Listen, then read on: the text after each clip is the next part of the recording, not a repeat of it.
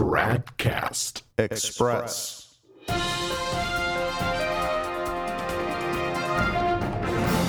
Tradcast Express. It's Tuesday, February 18th, 2020. All right, it's time to pick up where we left off in the last episode, number 103, talking about Pope Francis' new exhortation, Querida Amazonia.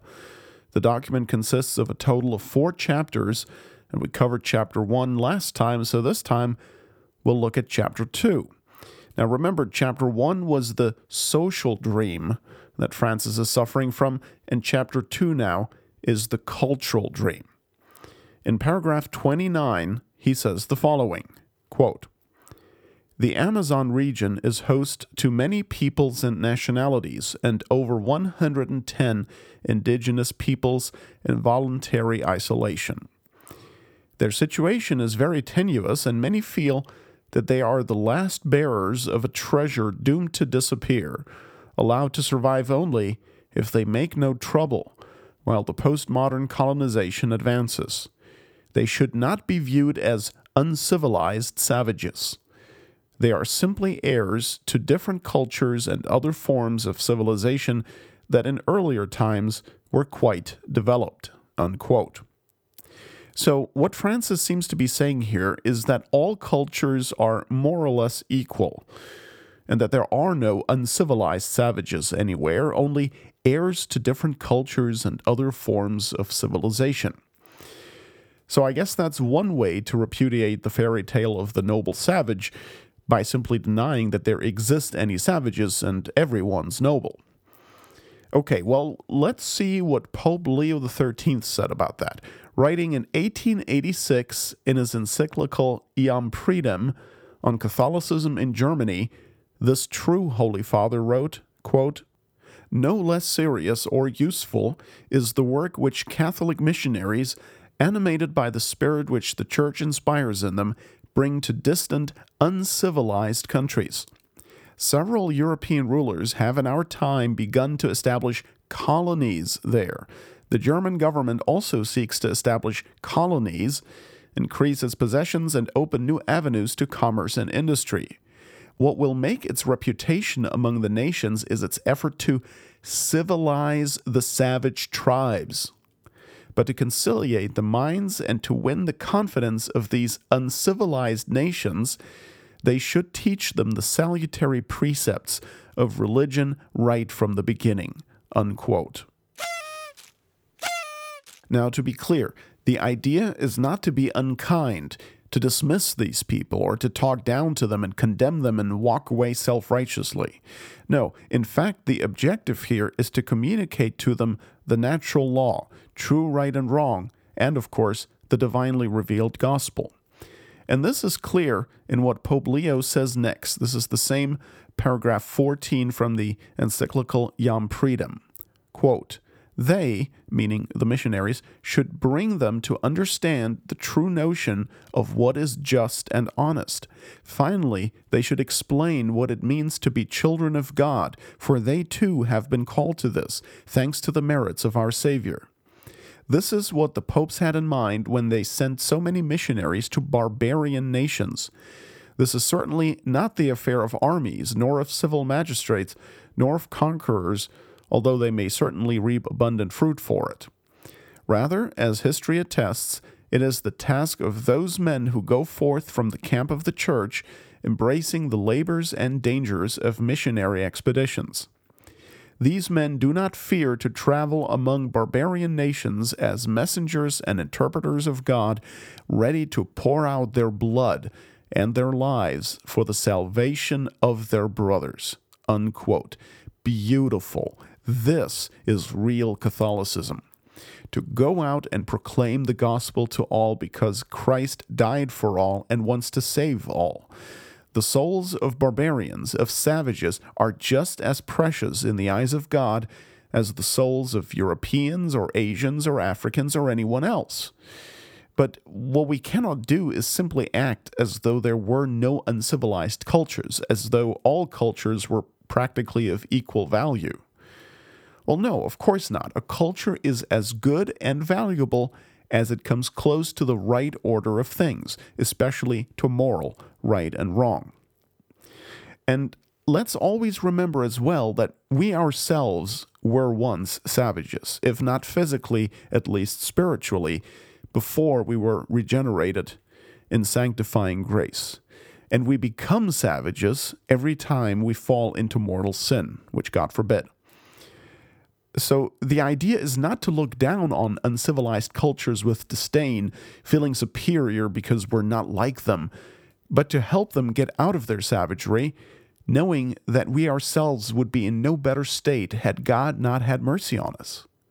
But to do that, you first have to acknowledge that savagery exists. Next, we move to paragraph 31 in uh, Amazonia, where Francis shares with us a stanza from a poem written by one Javier Iglesias. Quote, Make the river your blood, then plant yourself, blossom and grow. Let your roots sink into the ground forever and ever. And then at last become a canoe, a skiff, a raft, soil, a jug, a farmhouse, and a man. Unquote.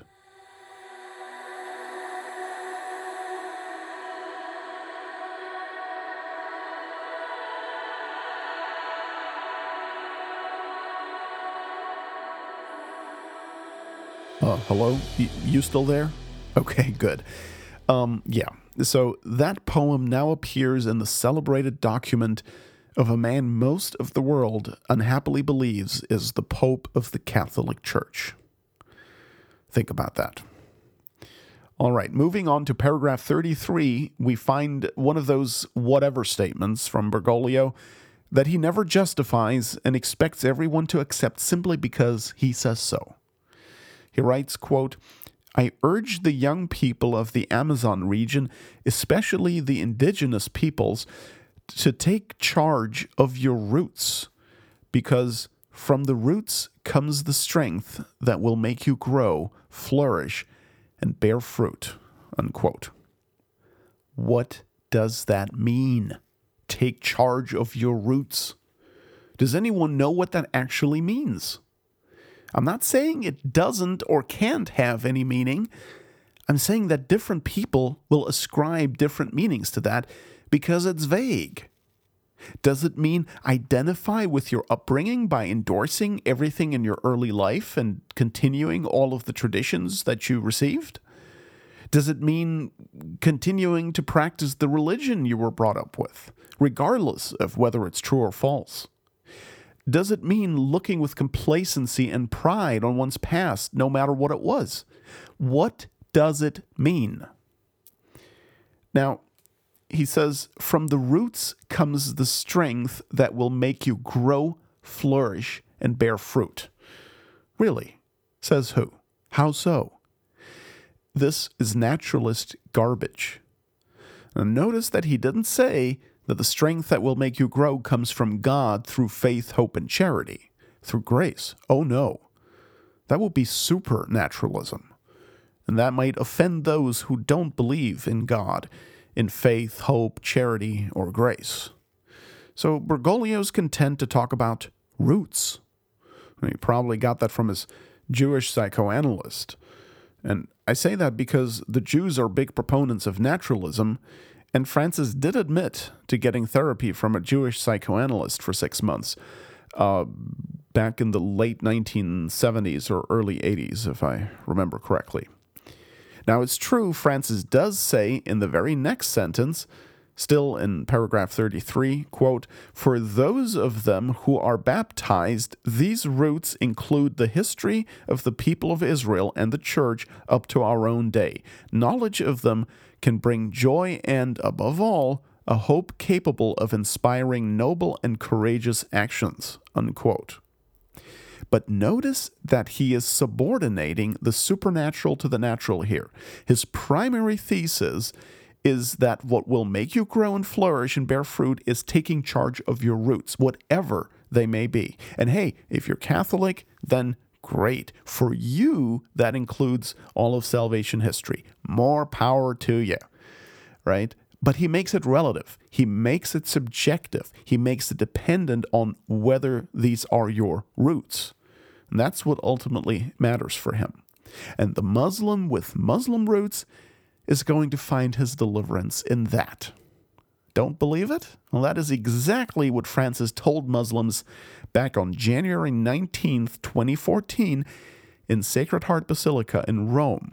He was meeting with foreign refugees there, and among them were both Muslims and Christians. Now, Francis addressed both of them together, and he said that for the hardships they endured in their refugee journeys, they should find solace in their respective religions. Here's what he said verbatim quote, sharing our experience in carrying that cross to expel the illness within our hearts which embitters our life, it is important that you do this in your meetings. Those that are Christian with the Bible and those that are Muslim with the Quran. The faith that your parents instilled in you will always help you move on. Unquote. There. That is Bergoglio's doctrine of roots for you. It is utter apostasy. Now, the fact of the matter, of course, is that there is no essential connection between your happiness and your roots, if we want to use that awful secular naturalist term.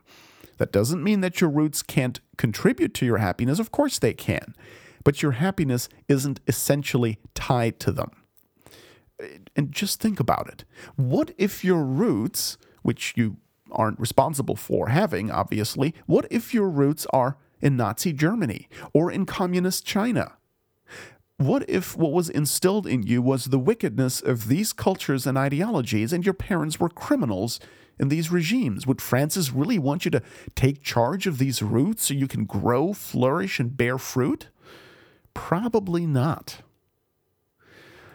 All right, moving on now from roots to bridges. In paragraph 36, the Frankster does admit that even the Amazonian cultures have their limits.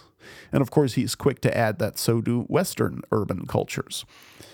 Now, because of that, he says in paragraph 37, quote, starting from our roots, let us sit around the common table a place of conversation and of shared hopes. In this way, our differences, which could seem like a banner or a wall, can become a bridge. Unquote. And then he proclaims another naturalist dogma that we must accept simply because, because he says so. And here is what he does say quote, Our own cultural identity is strengthened and enriched as a result of dialogue with those unlike ourselves. Unquote. And my question will be why? Why and how is our own cultural identity strengthened and enriched by talking with those who don't share that culture? Can anyone explain that? Hey, maybe it's true. Maybe it is so. I'd just like to know why and how because it definitely doesn't stand to reason. And lastly, let's wrap it up here with a sentence from paragraph 40 of Querida Amazonia. And I've probably read this six or seven times now, and I still don't quite know what it means. Maybe you can figure it out. Quote In any project for the Amazon region, there is a need to respect the rights of peoples and cultures and to appreciate that the development of a social group presupposes an historical process which takes place within a cultural context and demands the constant and active involvement of local people from within their own culture. Unquote. All right, that's all I have for chapter two Francis' cultural dream. And in the next podcast, we'll look at chapter three the ecological dream. Don't say you weren't warned. Until then, please do me a favor and don't become a canoe. Tradcast Express is a production of Novus Ordo Watch. Check us out at tradcast.org. And if you like what we're doing, please consider making a tax-deductible contribution at novusordowatch.org slash donate.